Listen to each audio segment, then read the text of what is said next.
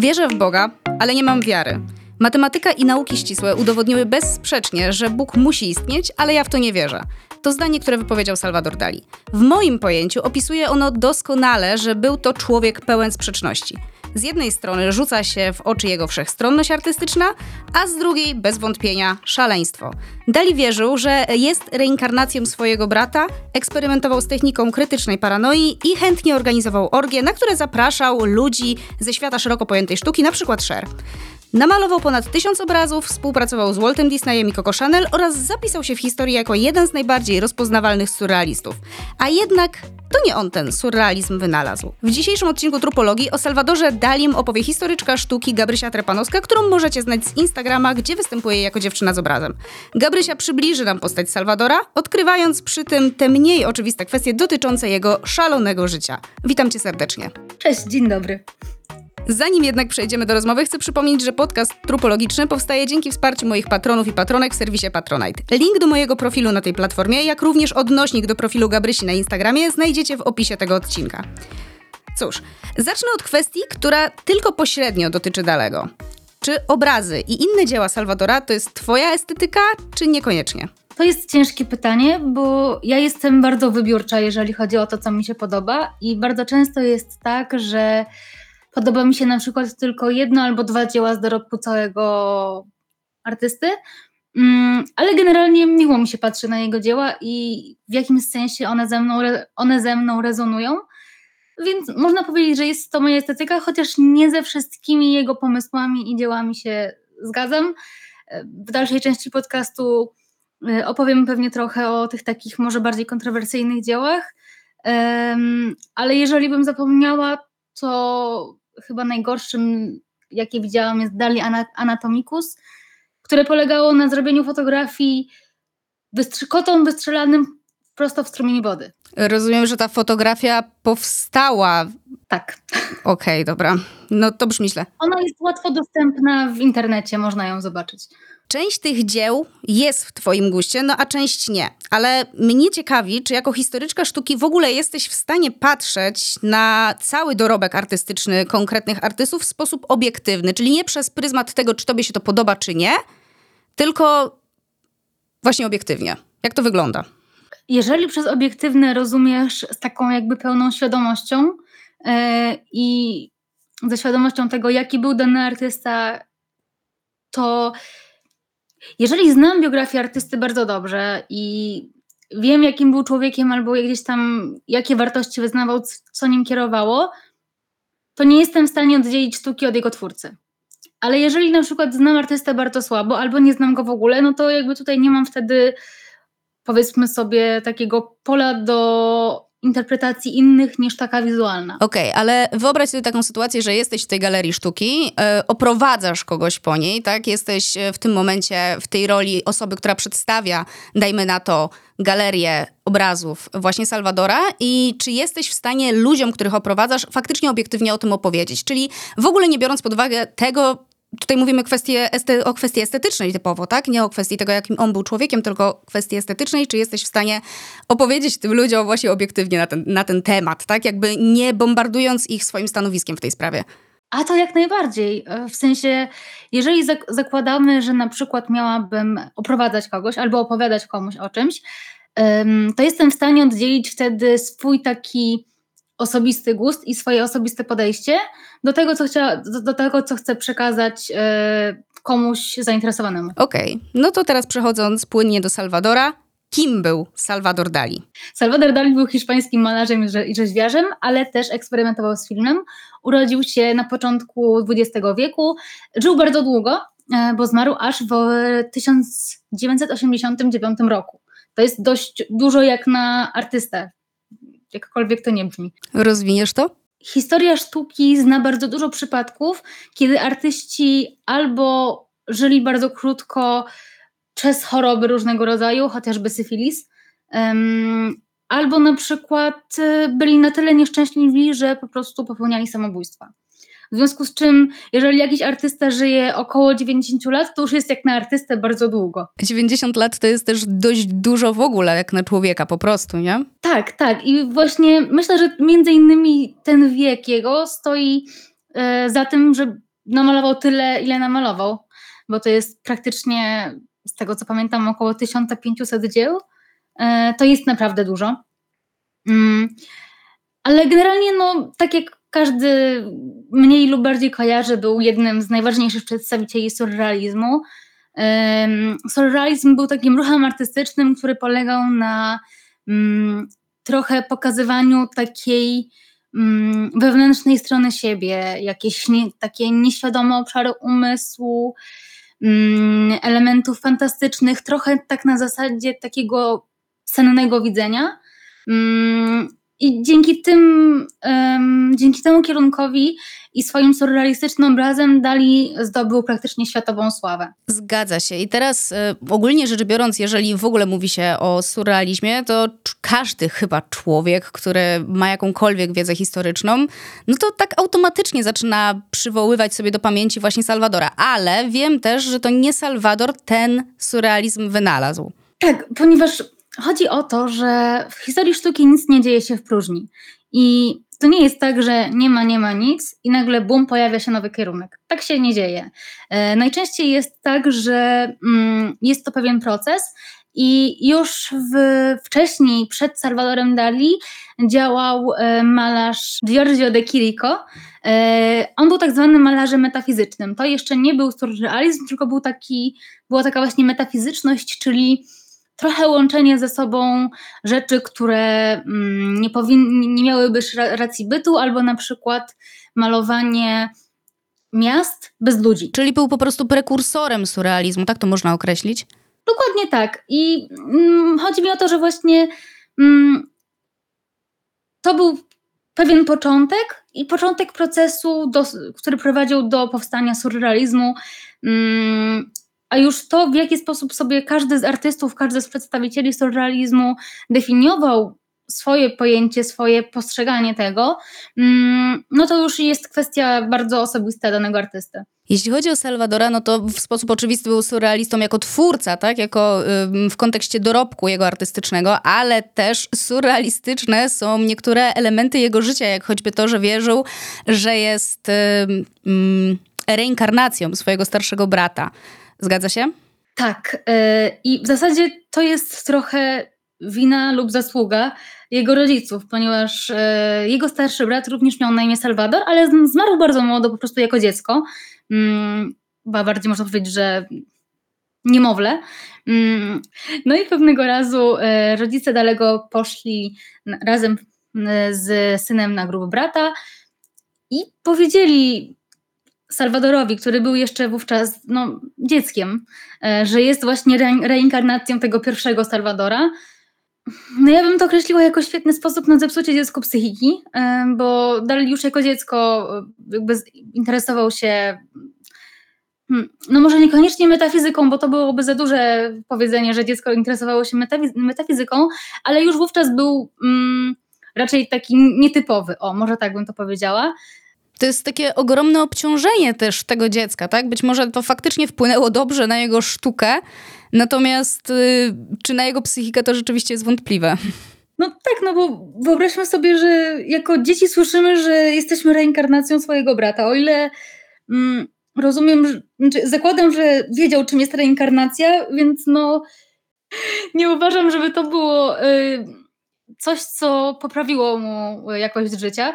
Natomiast myślę, że to mógł być jeden z początków takich właśnie jego duchowo-metafizycznych poszukiwań. Czy wiesz, czy, czy pamiętasz, bo wcześniej ci tego pytania nie zadałam yy, w momencie, w którym umawiałyśmy się do tego podcastu, ale jakie było pierwsze dzieło Salvadora Daliego? Ty masz taką wiedzę? Pierwsze dzieło Salvadora Daliego to był yy, pejzaż, który namalował mając sześć lat. Yy, I już wówczas jakby ono, jakby to ująć, już wówczas, już wówczas nie było to takie typowe dzieło typu o, słoneczko, kwiatki i tak dalej. Ja teraz mam to dzieło przed sobą, przed sobą, później ci je pokażę. To jest bardzo ciemne dzieło, takie trochę mroczne, przypominające trochę takie, takie dzieło namalowane nocą, nocturno po prostu. I namalował je mając sześć lat. I patrząc na to dzieło, nie powiedziałabyś, że to jest dzieło sześciolatka. Ja ci je później pokażę. To, jest, to się nazywa pejzaż z okolic Figur, Figueres. Przepraszam, nie znam hiszpańskiego. Nie ma sprawy. Słuchaj, a czy jesteś w stanie w kilku zdaniach tak naprawdę opisać, co my rzeczywiście widzimy na tym dziele? No bo siłą rzeczy ty mi ten obraz pokażesz, ale osoby, które słuchają tego podcastu, nie są w stanie tego e, zobaczyć w tym, w tym konkretnym momencie, a nie każdy się przeklika. Więc gdybyś miała to opisać w kilku zdaniach, dajmy na to sześciu, to co na tym dziele widzimy? Dzieło ma format takiego wydłużonego prostokąta. Jest e, skąpane w odcieniach zieleni. Mm. Dolną część, praktycznie połowę dzieła zajmuje gęsta trawa. Oczywiście to jest namalowane po dziecięcemu, tak? Więc tu nie mamy realistycznej trawy, tylko raczej takie mm, placek zieleni, które, która ma przypominać trawę. Po środku tego pasa zieleni jest dróżka. W tle widać dwa domki.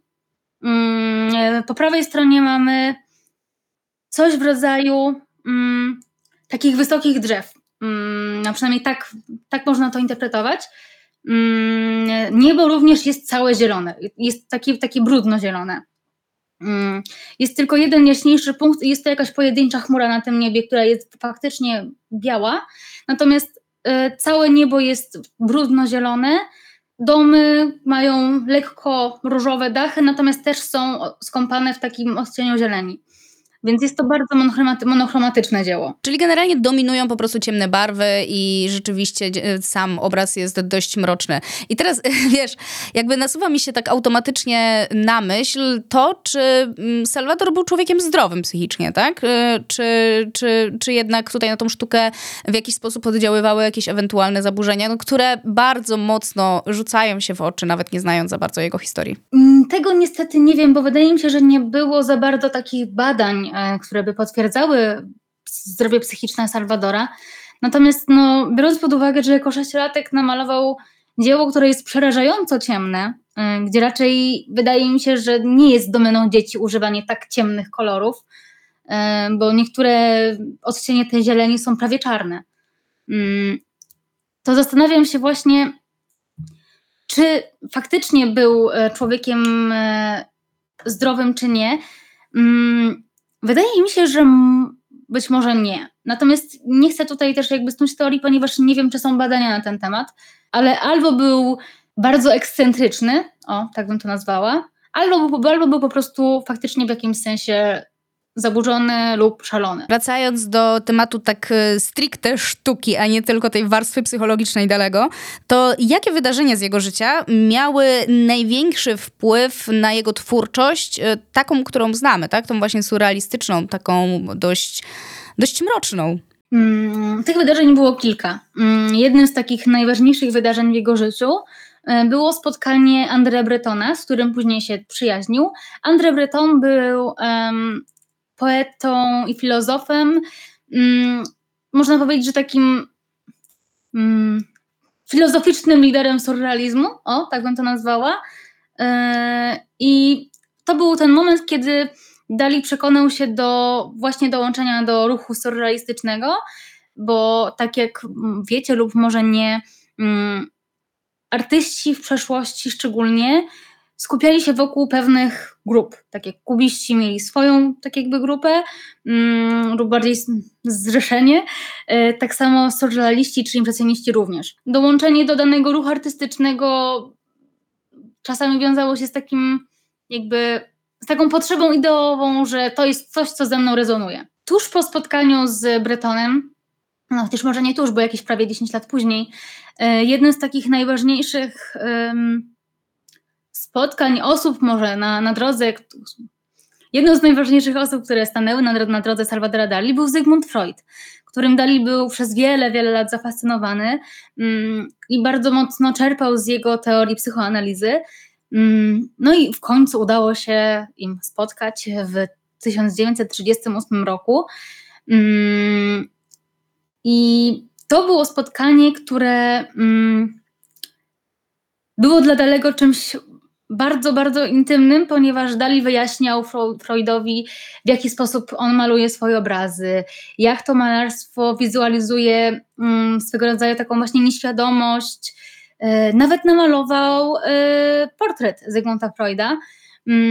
Później Zygmunt Freud dzielił się tym spotkaniem ze swoimi znajomymi, jakby znajomymi badaczami, opowiadał o tym spotkaniu. Niestety nie mam jakby dostępu do tego, co opowiadał, natomiast jakby obaj byli żywo zafascynowani sobą wzajemnie.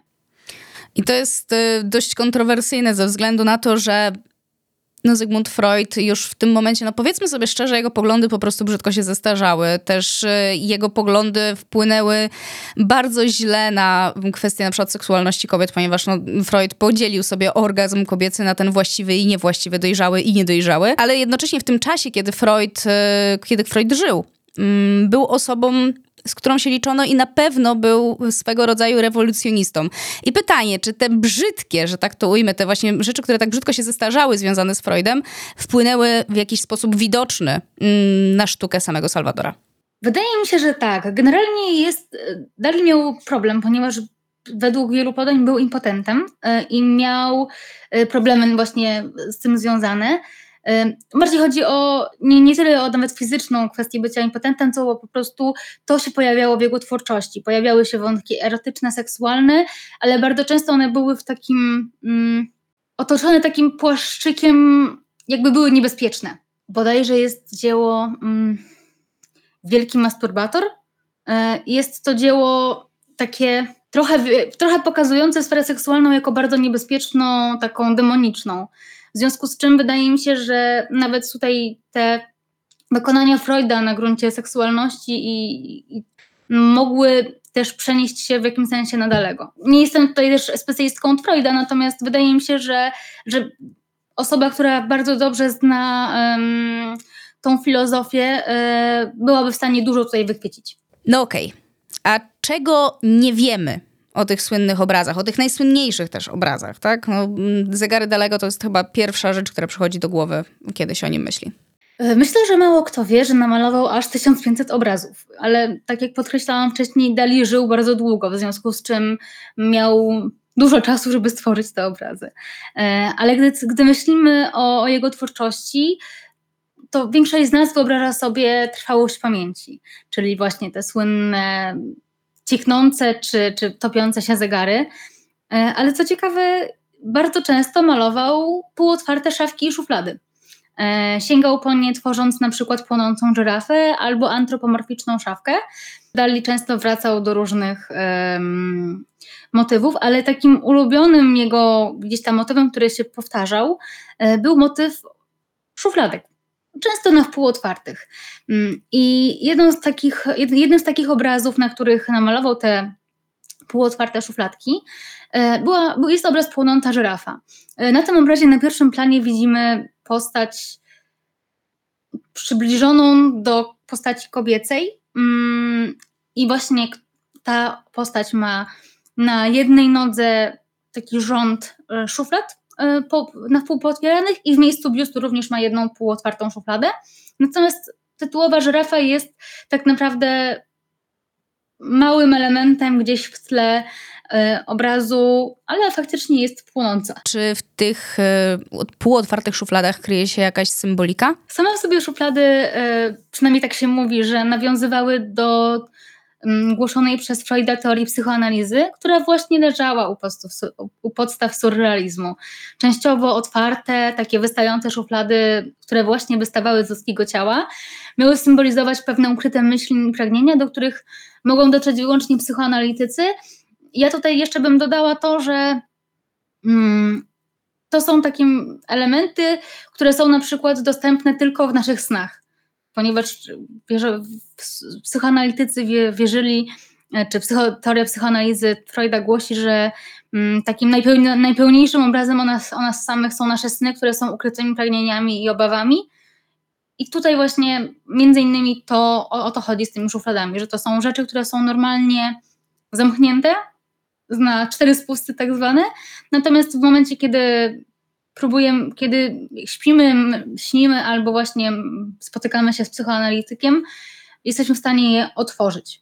Ja kiedyś spotkałam się z takim określeniem bardzo odważnym, że pracy Salvadora Dalego to jest taki późniejszy barok, jeżeli chodzi o to, co jest przedstawiane na obrazach. I o co chodzi?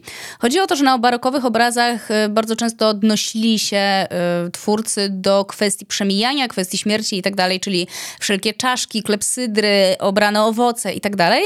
Natomiast na obrazach Dalego no, też mamy tego typu symbolikę. Te szuflady to jest jedna sprawa, ale też pojawiają się na przykład mrówki, które, jeżeli mnie pamięć nie myli, symbolizują śmierć, albo obrazy, które tak jak w przypadku trwałości pamięci, bo to zdaje się na tym obrazie są y, trzy zegary, odnoszą się do przeszłości, do teraźniejszości i do przyszłości. Co o tym myślisz? Zgadzam się z tym, że wiele obrazów Salvadora można interpretować jako właśnie związane z przemijaniem. Tylko ja też uważam, że jeżeli chodzi o interpretację, to to jest trochę grząski grunt, ponieważ nauczyłam się i ze swojego doświadczenia widzę, że co człowiek to interpretacja, a bardziej co badacz to interpretacja. I nawet jeżeli chodzi o te trzy zegary, o których wspomniałaś, to teraz nie pamiętam tej interpretacji, ale spotkałam się z kilkoma różnymi interpretacjami, wcale niekoniecznie związanej z przyszłością, przeszłością i teraźniejszością. I wydaje mi się, że to jest trochę jak z interpretacją wierszy. Z jednej strony jest może pewna jedna właściwa, która no, trzeba jakoś to gdzieś tam uspójnić i uogólnić, żeby chociażby, nie wiem, uczniowie w liceum w całej Polsce nauczyli się tego samego. Natomiast później, jak już dojrzewamy naukowo, to widzimy, że tak naprawdę tych interpretacji można dać mnóstwo różnych. No wiadomo, że jedne są mniej, a drugie bardziej trafne. Natomiast no, ja, mam, ja, ja mam generalnie zgrzyt z takim jedno... jakby to ująć, z takim jednowątkowym interpretowaniem obrazów na przykład. Yy, oczywiście są takie pewne elementy, które bardzo mocno rzucają się w oczy. Jeżeli widzimy na przykład klepsydrę, no to jest, no to tutaj jest, to jest bardzo ewidentne wtedy, bo jednak ten czas się przesypuje. Yy, natomiast to jest trochę jak w tym memie, że niebieskie zasłony sugerują, sugerują yy, głęboką depresję artysty, a podczas tej się okazuje, że po prostu ten artysta miał niebieskie zasłony, bo nie miał różowych. O tym samym myślałam, jak o tym mówiłaś. No to przewrotnie zapytam, jak ty interpretujesz, no dajmy na to to jedno ze słynniejszych właśnie dzieł Dalego, które jest znane większości ludzi, czyli właśnie Trwałość pamięci. Przede wszystkim yy, z tego, co widzę tutaj jest... Yy, w tle tego obrazu widać takie mm, skaliste, złociste wzniesienie, które w jakimś sensie nawet wręcz wpływa do wody.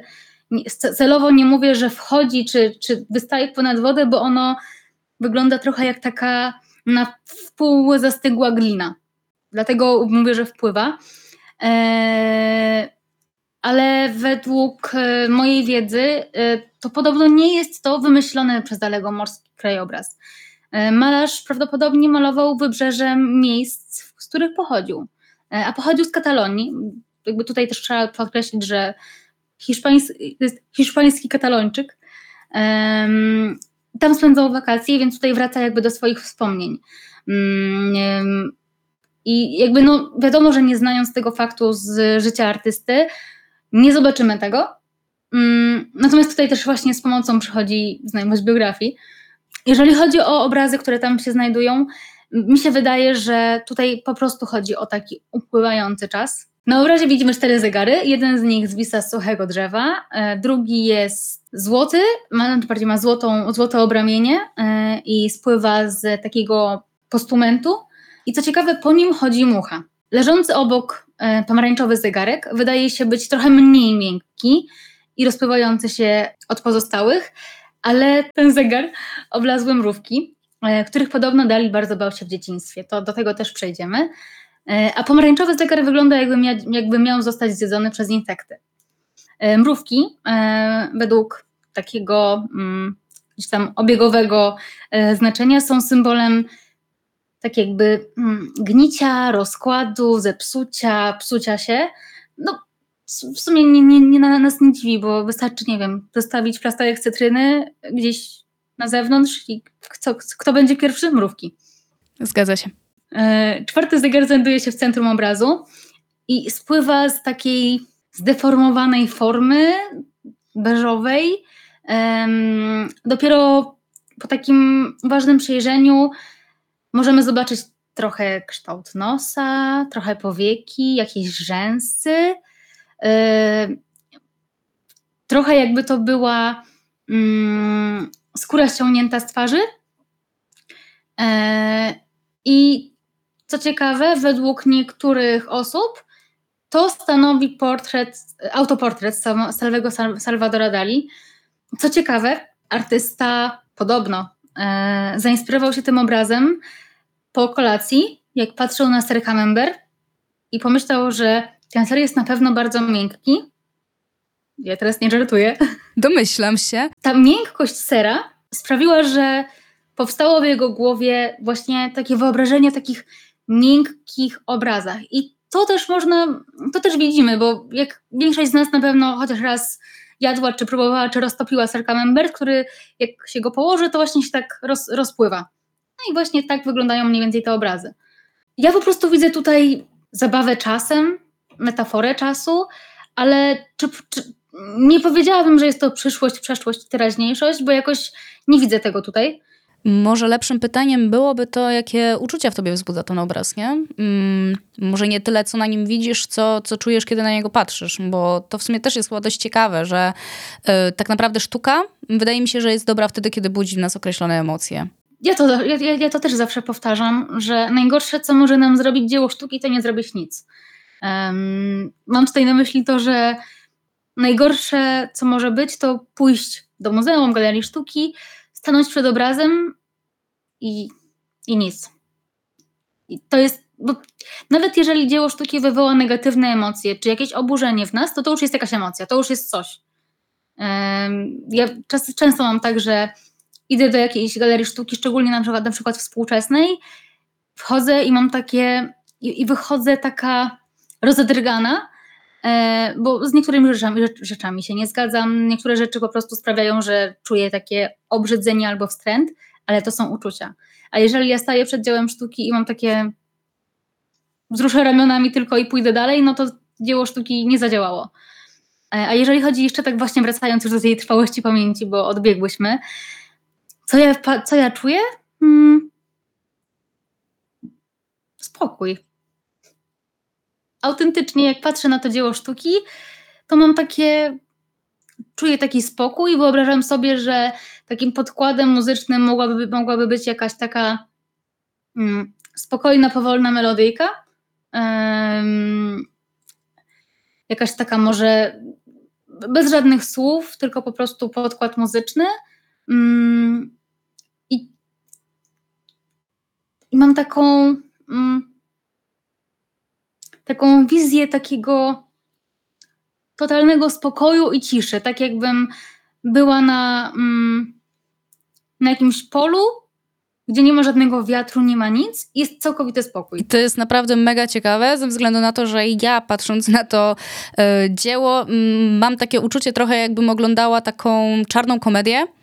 I to jest y, uczucie z całą pewnością niespodziewania, a niepokoju, czegoś takiego, co jest, co jest fajne, co wzbudza jakieś myśli, ale jednak y, powoduje, że no, czuję takie, takie właśnie rozedrganie, taki niepokój, jakby coś złego miało się wydarzyć. Ale być może to wynika z tego, że ja faktycznie uważam y, na zasadzie analizowania życiorysu Dalego, że no nie był on osobą zdrową i może to odczuwam. O, może to jest dobre określenie.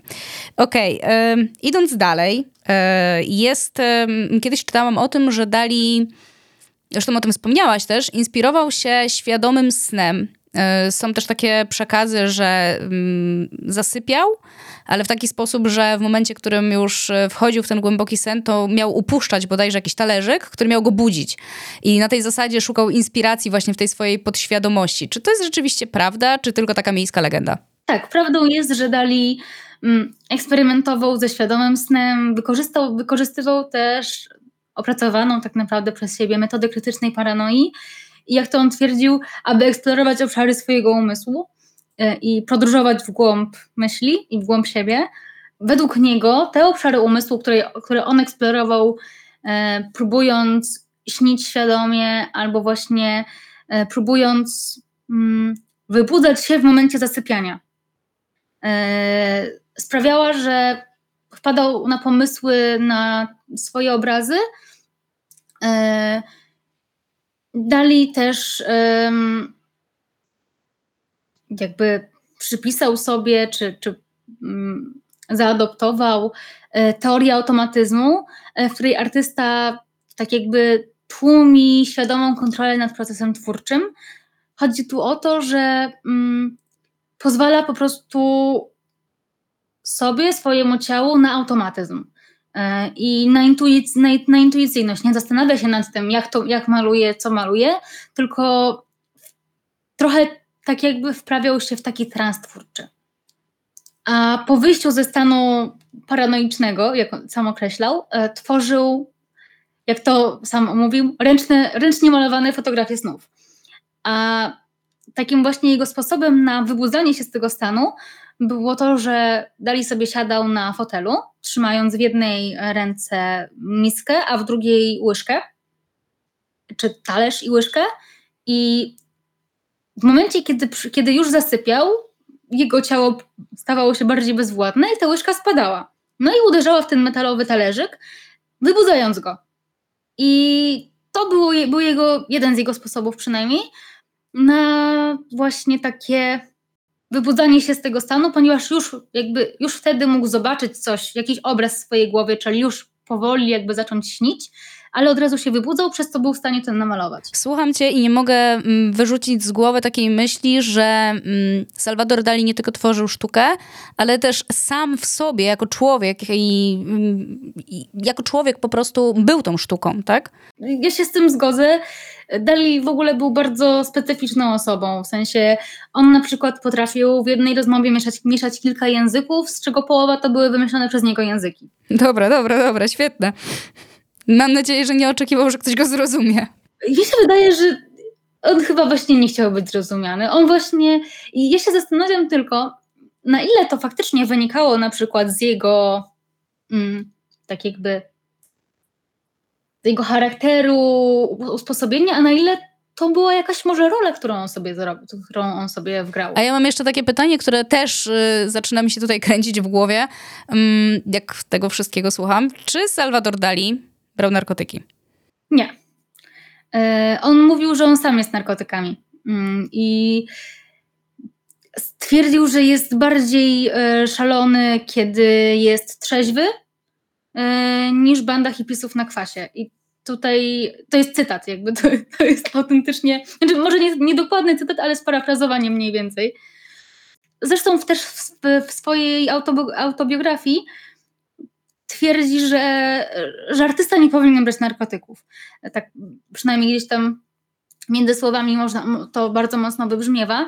Um, szczerze trochę bym się go bała, jeszcze, jeżeli jeszcze brałby do tego, do tego wszystkiego narkotyki, to zastanawiam się, do czego by doszedł. Do czego by doszedł. No na pewno nie żyłby tak długo, to z całą pewnością.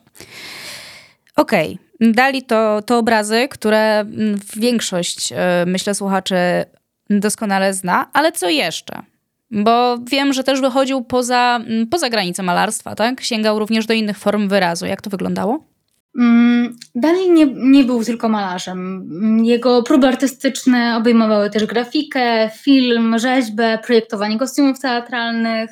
Był równocześnie malarzem, pisarzem, rzeźbiarzem, filmowcem.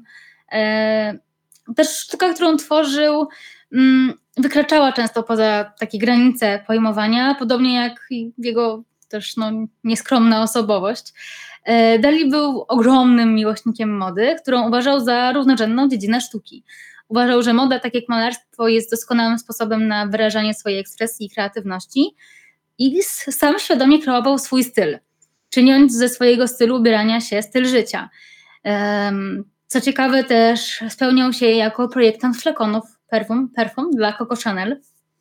A ciekawostką jest, że w dwa tysiące czternastym roku ukazały się perfumy La Belle et Ocelot marki Salvador Dali. Nazwa i flakon nawiązują do ukochanego kota Ocelota, który miał na imię Babu. I artysta chętnie pozował z nim do zdjęć i po prostu byli, byli ze sobą bardzo zżyci. Tak jak my teraz mamy jakieś rasowe koty, no to Salvador Dali tak miał Ocelota, który w zasadzie no, jest jednak chyba dzikim gatunkiem kota. Ciekawe jest też to, że Salvador Dali zaprojektował własne muzeum. Yy, tak jak już się domyślacie, to nie był zbyt skromny człowiek, ani taki gdzieś tam um, jakiś e, nieśmiały, tylko raczej to był taki artysta totalny. Zresztą budził się rano i pierwsze, co sobie mówił, to ech, cóż, te, cóż, cóż dzisiaj dokona ten wspaniały Dali. No faktycznie, brak skromności rzuca się po oczach. Ale to jaka to jest autoafirmacja codziennie. Ale to jest genialne w ogóle. Ja uważam, że akurat to jest do zapamiętania, żeby najzwyczajniej w świecie włączyć to do swojej codzienności. Bo tak jak mówisz, to jest doskonała afirmacja tego, że tak naprawdę każdy, każdy dzień jest okazją do stworzenia czegoś niesamowitego. No i tak po przykładzie Dalego, no... Z jakiegoś powodu o nim rozmawiamy, tak? I z jakiegoś powodu, no nie znam chyba osoby, której jak powiem, czy wiesz, kim był Salvador Dali, to ta osoba nie będzie w stanie mi odpowiedzieć na to pytanie. Dokładnie tak. A w, tak mi się wydaje przynajmniej, że w przeciwieństwie do niektórych artystów yy, aż tak wiele za uszami nie ma. Co prawda przez jakiś czas sympatyzował z Hitlerem. To były w ogóle trudne czasy, nie? Bo ten pierwszy moment tak naprawdę, kiedy Hitler dochodził do władzy, a to trwało też, no nie każdy wie, ale tak naprawdę chyba około dwudziestu lat, to też zanim wyszła z niego ta ostateczna bestia, no to z jakiegoś powodu on miał tych ludzi, którzy chcieli go poprzeć. Więc w tym pierwszym momencie no miał wielu sympatyków i dziś nas to oburza, ale w tym pierwszym rzucie, jakkolwiek to kontrowersyjne nie brzmi, jeszcze nie było jasne, że to jest tak totalnie złe i niewłaściwe. Tak, poza tym też pamiętajmy, że jednak pracą artystów jest tworzenie. Yy, I mimo, że my się teraz zachwycamy dziełami sztuki i yy, one w tym momencie jakby chodzą za niebotyczne pieniądze, to w momencie, kiedy ci artyści tworzyli, a przynajmniej na, na początku swojej twórczości, oni tworzyli, aby, tyle, aby mieć na chleb, na taki przysłowiowy chleb. W związku z czym sympatyzowanie z władzą czy z jakimiś wysoko postawionymi ludźmi sprawiało, że no by, była szansa, że na przykład taki polityk kupi obraz za więcej niż zwykły zjadacz chleba. W związku z czym to była szansa na zarobek.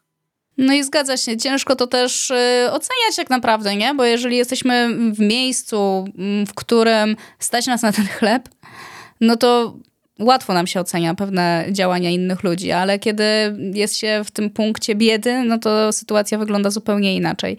Okej, okay, a w jaki sposób życie prywatne Dalego? Znaczy, ja też sobie zdaję sprawę z tego, że tak naprawdę cały czas rozmawiamy w, jakimś, w jakiejś części o jego życiu prywatnym, ale mam tutaj na myśli konkretnie jego związki, jego związek z Galą. Yy, jak to wpływało na jego twórczość? I czy w ogóle wpływało? Wpływało to zdecydowanie, mm, zwłaszcza też yy, jego związek z Galą, yy, która nie była jego żoną, ale była jego muzą, często współtwórczynią, modelką. Wpływało to na jego formę wyrazu. Gala często występowała jako modelka na, w jego obrazach, a, a ich związek, związek był źródłem inspiracji dla wielu dzieł Dalego. Stała się jego muzą, w jakimś sensie też zastępując mu rodzinę. Organizowała jego wystawy, prowadziła negocjacje. Można powiedzieć, że była trochę takim menadżerem. Nadała kierunek jego życiu artystycznemu i nie tylko.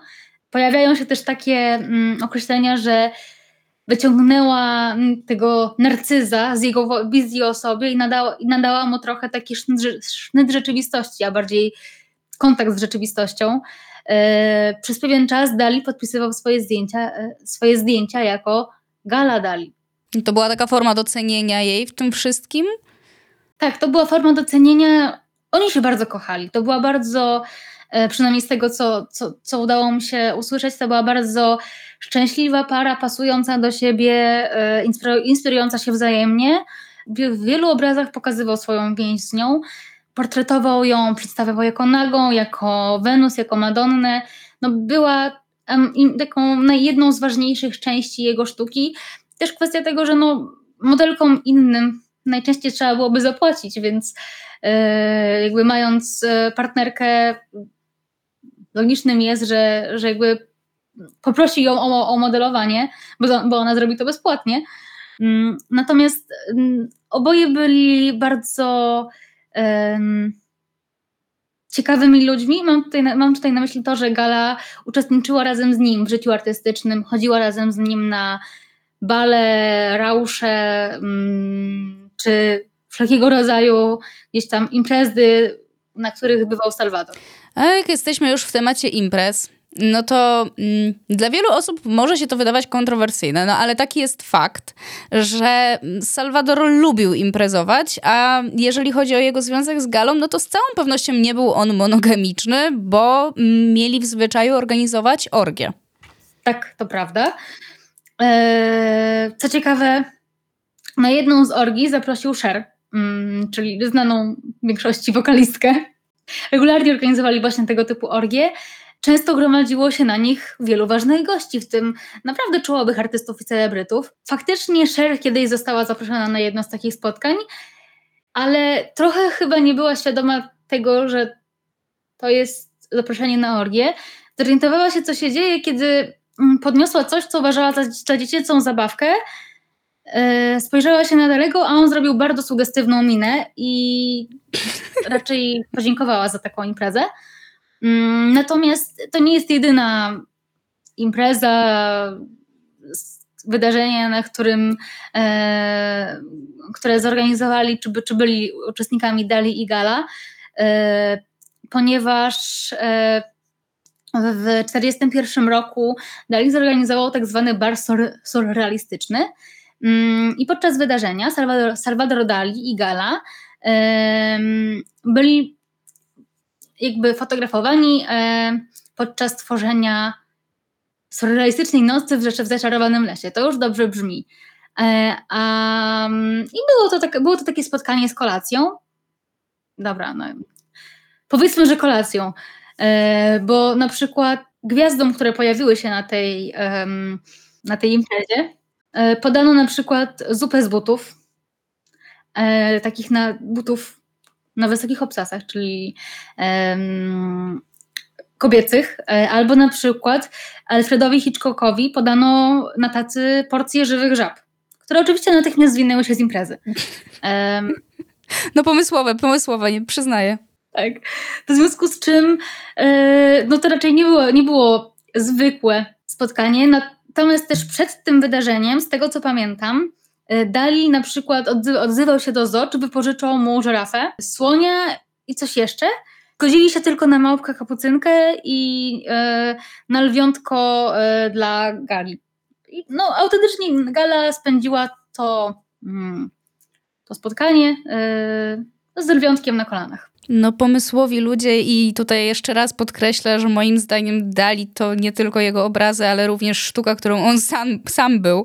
E, z całą pewnością był to solidny ekscentryk i nie jestem pewna, czy on wzbudza we mnie takie emocje na zasadzie był geniuszem, czy ja się go jednak trochę boję. I to jest, e, tutaj znowu wracamy do tematu tego, co wzbudzają we mnie jego obrazy, takie jak właśnie e, trwałość pamięci. Podczas tej rozmowy padło kilka takich ciekawych stwierdzeń, jak na przykład to, że Dali wierzył w reinkarnację, no bo skoro myślał, że jest reinkarnacją swojego brata, no to musiał wierzyć w to zjawisko.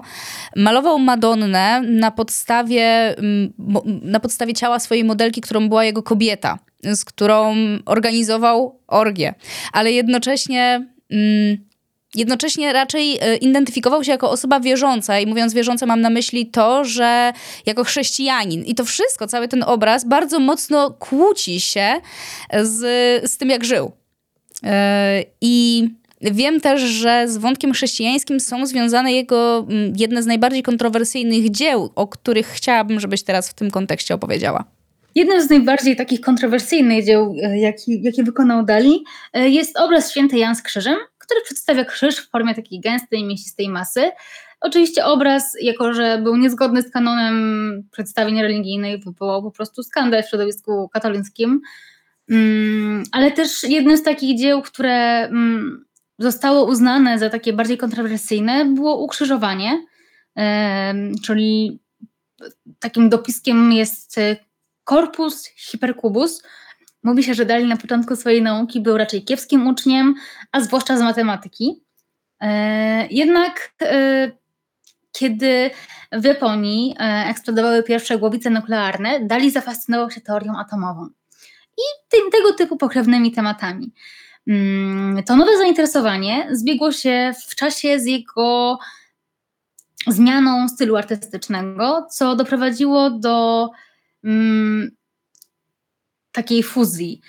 W rezultacie powstawały obrazy, które łączą takie koneksję w kierunku, w kierunku katolicyzmu i kultury katalońskiej z takimi odkryciami matematyczno-naukowymi. I co ciekawe, nową teorię, można powiedzieć, sztuki w swojej twórczości nazwał mistyką nuklearną. Bardzo mocno interesował się przedstawieniem czwartego wymiaru, co widzimy właśnie w tym ukrzyżowaniu.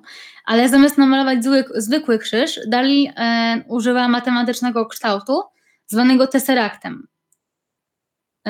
Tesserakt to jest próba przedstawienia czterowymiarowego sześcianu w trójwymiarowej przestrzeni.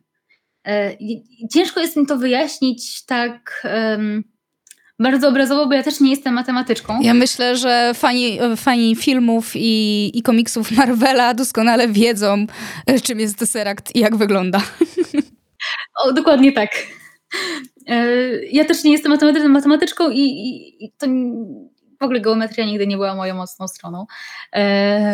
Ale chodzi o to, że to jest taka bardzo zaawansowana koncepcja, koncepcja przestrzenna, żeby oddać cztery wymiary na trójwymiarowej przestrzeni. I Dali w pewnym momencie był tym bardzo, bardzo zafascynowany. I w tym właśnie um, dziele um, jest próba tego. I znowu, kontrowersja polega na tym, że to się, jak większość obrazów Daliego, wymyka z wszelkiego rodzaju kanonu, z jakiegoś takiego też estetycznego kanonu, ponieważ no, mniej lub bardziej, ale mm, no... Ponieważ też musimy przyznać, że no, nie wszystkie dzieła Dalego są takie estetyczne, biorąc to w taki duży cudzysłów. Mam tutaj na myśli taką estetykę codziennego funkcjonowania. No z całą pewnością nie są to takie obrazy, które pasują do każdego pomieszczenia i nie są to obrazy, które dobrze wyglądają w każdym miejscu. Nie są one ładne, tak, tak mi się wydaje, nie? Budzą emocje, ale z całą pewnością to nie są ładne obrazki. Właśnie o to chodzi, że mm, jednak mimo wszystko jest jakaś pewna taka, tak mi się wydaje przynajmniej, że jest jakaś taka pewna ogólna wizja tego, co jest estetyczne. Oczywiście wiadomo, to, to, co, za, to co nam się podoba, a co nie, to jest inna rzecz. Natomiast generalnie ym, tak mi się przynajmniej wydaje, nie wiem jak ty masz, ale wydaje mi się, że generalnie każdy w miarę zainteresowany kulturą i sztuką człowiek jest w stanie stwierdzić, czy, czy coś jest estetyczne, czy nie. I tutaj też od razu uwaga, estetyczne nie znaczy brzydkie, znaczy nieestetyczne nie znaczy brzydkie, czy złe, czy do wyrzucenia, tylko po prostu tak ogólnoestetyczne. Nie wiem, jak ty uważasz. Wiesz co, ja totalnie mm, się tutaj z tym zgadzam. Mm, wiesz co, ja powiem to na przykładzie. Mm, generalnie im jestem starsza, tym dziwniejsze obrazy mi się podobają i dziwniejsze wyrażenia. E, natomiast e, u mojej mamy w domu wisi taki obrazek, na którym, to jest taki pejzaż, e, wiesz, dziewczyna stojąca nad e, m, jakimś jeziorkiem, ładne niebo, chmurki, słoneczko i moja mama strasznie go lubi. A ja go nie cierpię, bo po prostu ten obraz... E, Można powiedzieć, że skoro go nie lubię, to wzbudza już jakieś emocje, ale on jest właśnie taki nijaki. On jest ładny, ale nie wyraża sobą nic, nic ponad to, co widzimy na tym obrazie, nie? Więc generalnie myślę, że chodzi tutaj o takie rozgraniczenie, co jest ładne, co budzi jakieś emocje, czyli właśnie jest estetyczne bądź nieestetyczne, ale wzbudza jakieś emocje, ale jeszcze do tego wszystkiego dochodzi kwestia tego, że nawet jeżeli coś nam się nie podoba, tu wracając do tego pytania, które zadałam ci na samym początku odnośnie y, obiektywizmu w postrzeganiu sztuki, to jeszcze możemy zauważyć, czy dany obraz jest wartościowy. O, to jest chyba dobre słowo, tak? Coś może nam się nie podobać y, po prostu tak y, po spojrzeniu, ale widzimy to, że to ma jakąś wartość, nie? Nie wiem, to miałaś na myśli? Mniej więcej tak. No, w sensie po prostu mm, tak się zastanawiam teraz, że mm,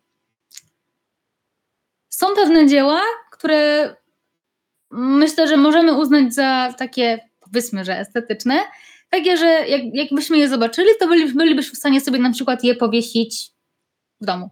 Na przykład, nie wiem, ja na przykład nie powiesiłabym u siebie w mieszkaniu dzieł Beksińskiego, mimo że bardzo lubię jego twórczość i jakby szanuję za wkład artystyczny. Natomiast Nie są to dzieła, które na przykład robiłyby dobrze mojej głowie i nie czułabym się przy nich dobrze. No właśnie to miałam na myśli. To jest też trochę jak z filmami, nie? Że są filmy, które pasują po prostu każdemu i, i one są w porządku, no ale są takie filmy, które gniotą po prostu nas gdzieś wewnętrznie, no i nie zawsze mamy ochotę na takie pogłębione myślenie na jakiś temat. No, czasem potrzebujemy się odmurzyć, jak ja to określam. No myślę, że przy, przy Dali nie da się odmurzyć. Trochę tak. Czy wydarzenia historyczne, które obserwował Dali ze swojego życia, miały realny wpływ na to, co my widzimy na jego obrazach? Wydaje mi się, że ciężko byłoby tego uniknąć, ponieważ sztuka, przynajmniej ja to tak rozumiem, że sztuka jest, jest wypadkową przeżyć twórcy, i, przeżyć i przemyśleń i doświadczeń danego twórcy. Um, jednym z takich wydarzeń, um, które wpłynęły na twórczość Dalego, była między innymi druga wojna światowa. I Dali i e, Gala wyemigrowali do Stanów Zjednoczonych, aby uniknąć po prostu konfliktu w Europie. I to zjawisko wpłynęło przede wszystkim na zmianę tematów w jego twórczości, ponieważ Dali zaczął wplatać e, pewne elementy takiego amerykańskiego krajobrazu i kultury. Mm, I jakby się dobrze przyjrzeć, to wydaje mi się, że, że byłoby to po prostu widoczne w jego pracach. Po prostu znów no, malował to, co widział, to, co miał gdzieś tam dostępne, w związku z czym jeżeli jakby zmienił miejsce, zmienił środowisko, to też jego sztuka się w jakimś sensie zmieniła. Drugim takim wydarzeniem, jeszcze może bardziej powinno to być w drugiej, kolej, w drugiej, w drugiej kolejności, w odwrotnej kolejności, ale innym takim wydarzeniem była wojna domowa, domowa w Hiszpanii, ponieważ tak jak już wspomnia, wspomniałam, Dali urodził się w Katalonii. Wojna, dla nie, wojna domowa w Hiszpanii była dla niego traumatycznym doświadczeniem, a to wydarzenie miało po prostu wpływ na taką może trochę niespokojną atmosferę, melancholijny ton niektórych jego obrazów z tamtego okresu. To jest mniej więcej czas tysiąc dziewięćset trzydzieści pięć do sześć do tysiąc dziewięćset trzydzieści dziewięć. Też trzeba tutaj zaznaczyć, bo ten wątek Katalonii wraca siłą rzeczy w naszej rozmowie, a Katalonia jest takim bardzo specyficznym miejscem w Hiszpanii, ponieważ wiadomo, że jeżeli pochodzimy z jakiegoś kraju, no to się z tym krajem utożsamiamy i jest on dla nas ważny, ale mam wrażenie, że są takie miejsca na świecie, gdzie ta tożsamość związana z tym, kim jesteśmy, skąd pochodzimy, jest jeszcze mocniej widoczna, ona jeszcze bardziej wypływa na wierzch jak ta oliwa z wody. I Katalonia jest jednym z takich miejsc. U nas tutaj w Polsce myślę, że można by było do tego porównywać na przykład Śląsk albo Kaszuby, tak żeby zrozumieć, o co dokładnie chodzi.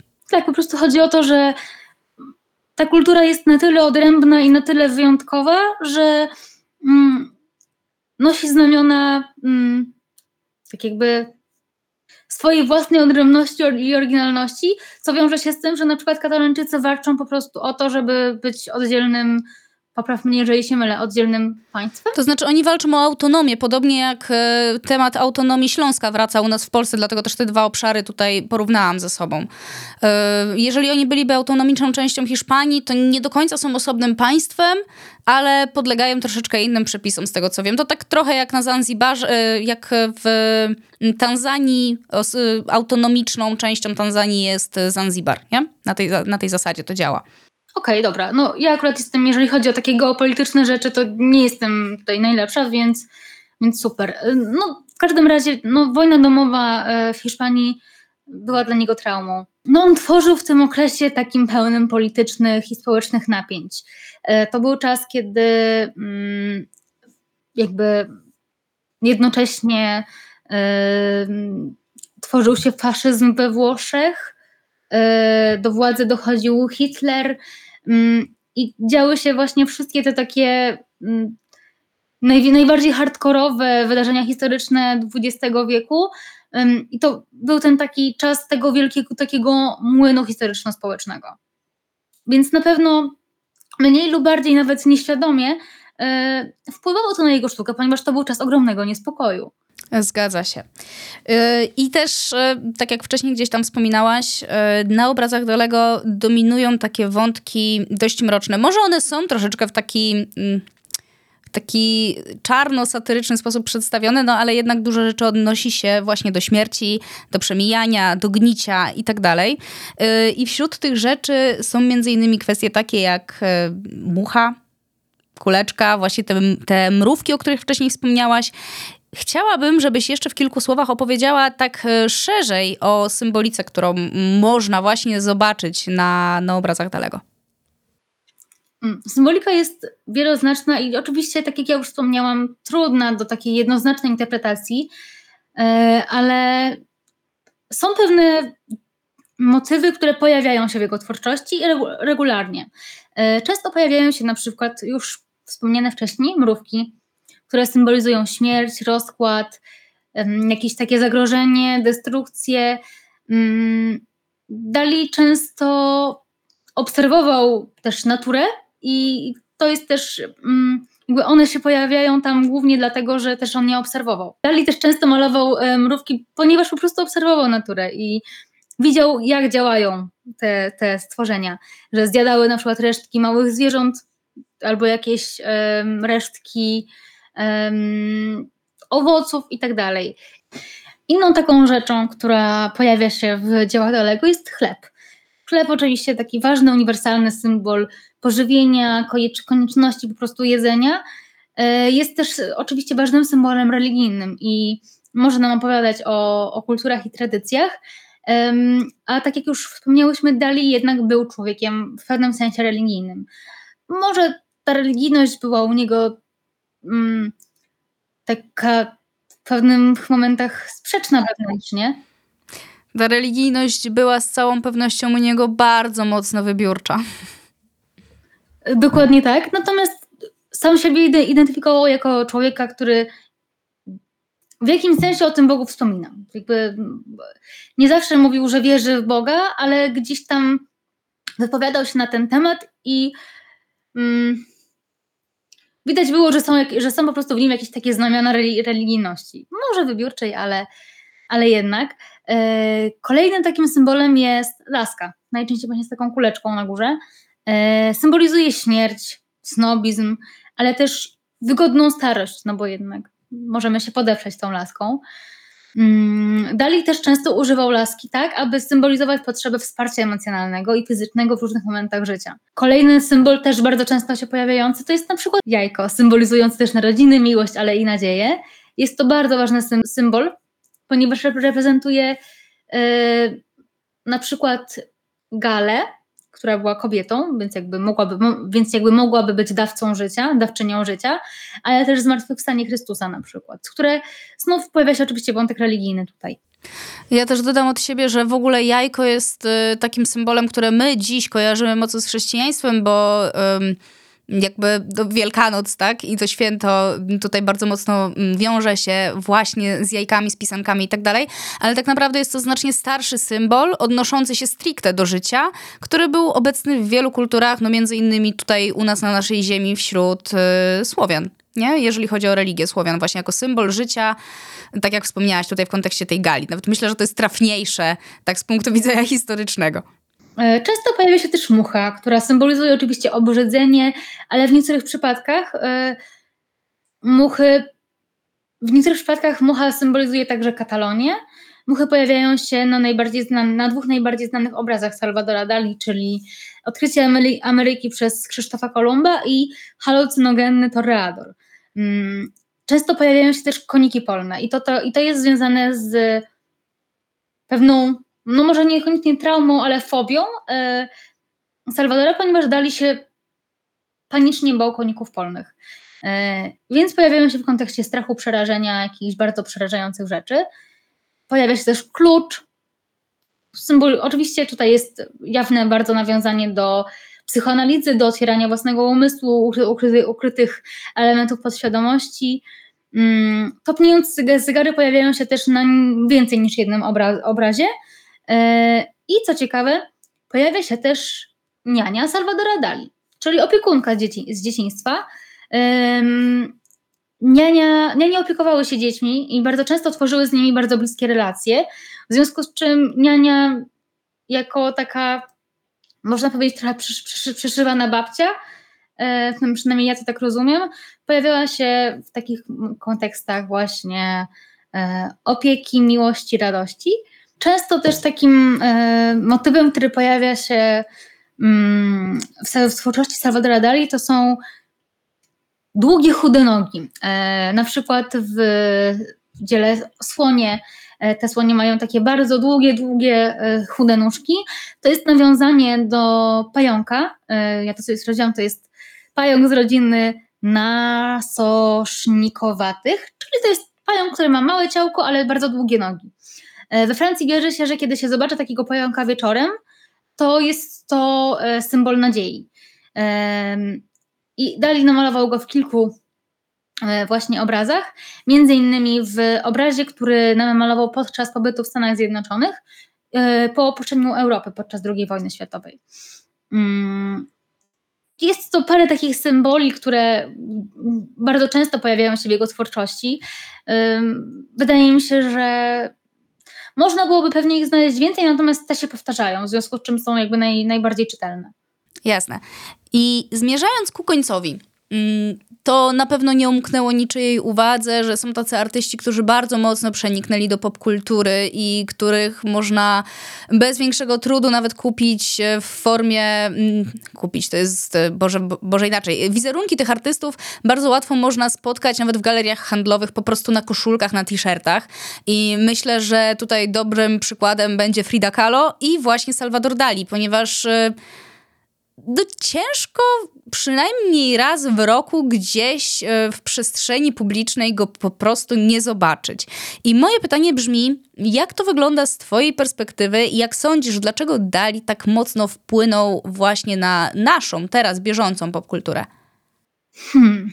E, wydaje mi się, że jego takie niekonwencjonalne, niekonwencjonalne podejście do sztuki, ekscentryczny styl życia e, był czymś tak mocno pociągającym, tak mocno interesującym, że po prostu w jakimś sensie utrwaliło jego dziedzictwo.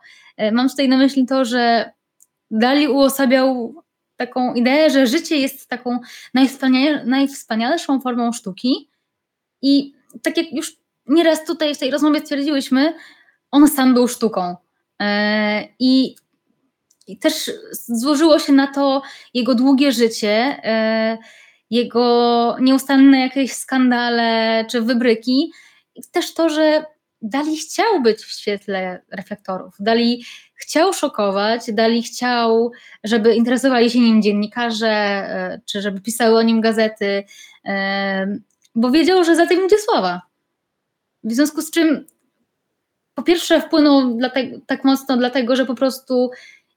był piekielnie dobrze znanym artystą i dobrze poznanym, medialnym, można tak powiedzieć, takim medialnym skandalistą, a po drugie w jego dziełach wydaje mi się, że jest coś takiego bardzo mocno pociągającego, że zostaje się przy nich i mam, mam tu na myśli to, że ja nie jestem w stanie tego wyjaśnić, wyjaśnić, ale te dzieła ze mną na tyle rezonują, że ja chcę przy nich, ja chcę je oglądać, ja chcę przy nich przebywać.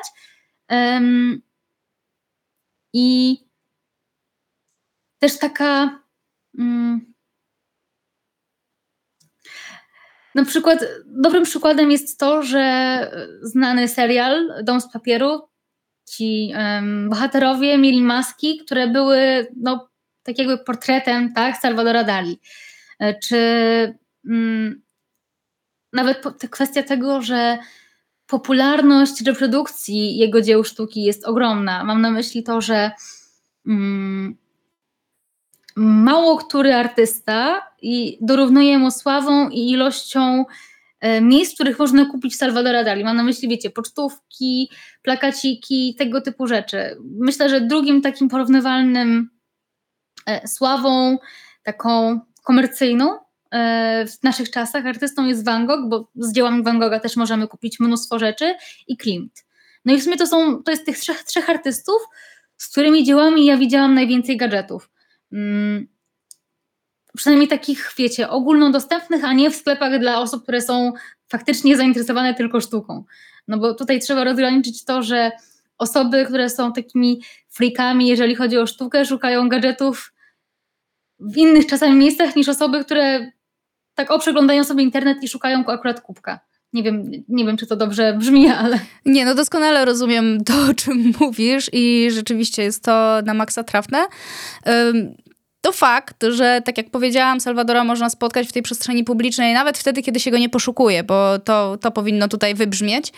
Um, I też druga sprawa, w ogóle świetny przykład z domem z papieru, kompletnie o tym zapomniałam, ale fakt jest też taki, że kiedy ci ludzie w tym serialu, tak, bohaterowie założyli te maski, to nikomu nie trzeba było mówić, że oni mają na twarzy maskę z twarzą Salvadora Dalego. Po prostu to mówi samo przez się, tak, że, że ten człowiek jest tak mocno rozpoznawalny, nie tylko w środowisku osób, które z jakiegoś powodu interesują się historią sztuki. Jeszcze może co ciekawe, Dali zmarł oficjalnie bezdzietnie, ale na, a na spadkobiercę tych jego obrazów, domów i wszelkiego rodzaju dziedzictwa zaznaczył państwo hiszpańskie, czyli po prostu Hiszpanię. Jednak co ciekawe, w dwa tysiące siedemnastym roku złożono pozew o ustalenie ojcostwa, ponieważ e, wróżbitka e, urodzona w pięćdziesiątym szóstym roku e, jakby twierdziła, że Dali może być jej ojcem, w związku z czym wykaza- wydano nakaz sądowy nakazujący ekshumację szczątków Dalego, żeby przeprowadzić test na ojcostwo. W rezultacie okazało się, że jednak, że e, no... wynik testu był negatywny yy, i wróżka nie była córką Dalego, yy, a ponowny pochówek ekshumowanych zwłok odbył się w dwa tysiące osiemnastym roku. Yy, istnieje taka legenda, że podobno kiedy go ekshumowano, to jego wąsy były w nienaruszonym stanie. Genialne. Wiesz co, generalnie to brzmi strasznie abstrakcyjnie, dziwnie i mm, tak... Yy...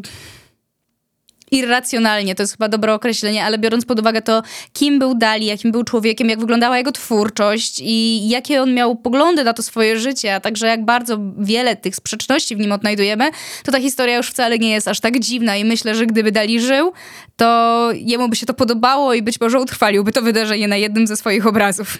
Tak, chociaż no, to w ogóle jest dla mnie kosmiczne, że no jakaś kobieta stwierdziła, że Dali może być jej ojcem i, i, naru- i ruszyła jakby cała procedura ustalania ojcostwa. Oczywiście ja rozumiem, że to są pewnie jakieś aspekty, aspekty prawne, że w wyniku konkretnego nakazu sądu y, zgodzono się na to i tak dalej, ale jakby sam, nie wiem...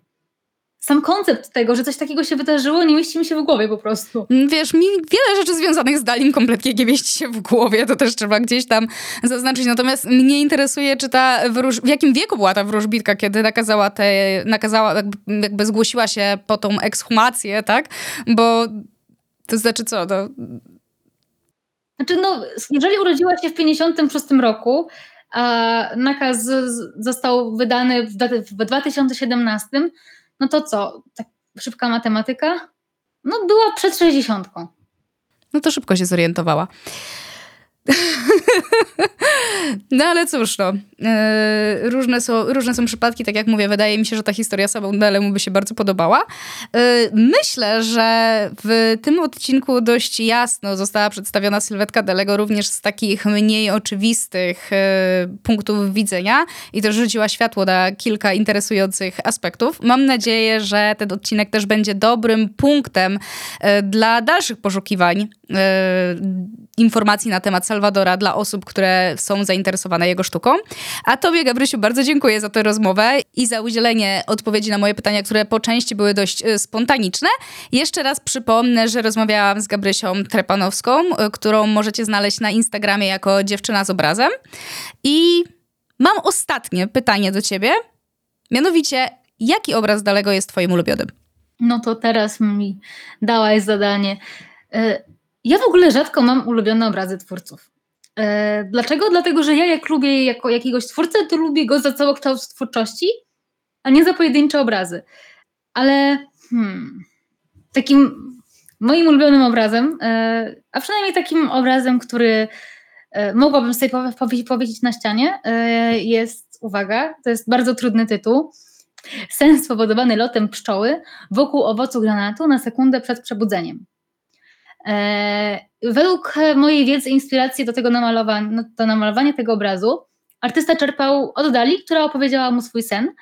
Eee, I ten obraz przedstawia nagą kobietę leżącą na mm, płaskiej skale, a za nią rozpościera się tafla wody eee, i na nią tak jakby naskakują, jakby są w trakcie nask- nask- naskakiwania dwa tygrysy, um, które jakby mają oczywiście rozpostarte paszcze i jakby próbują naskoczyć na nią um, tak agresywnie.